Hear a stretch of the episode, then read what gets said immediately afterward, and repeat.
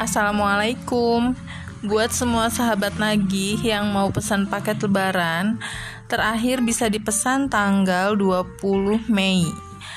Ini tuh paket 100 ribu Bisa dapet risoles 30 piece isi sosis telur Terus e, cilok isi 50 piece plus bumbu kacang dan bumbu bakso aci.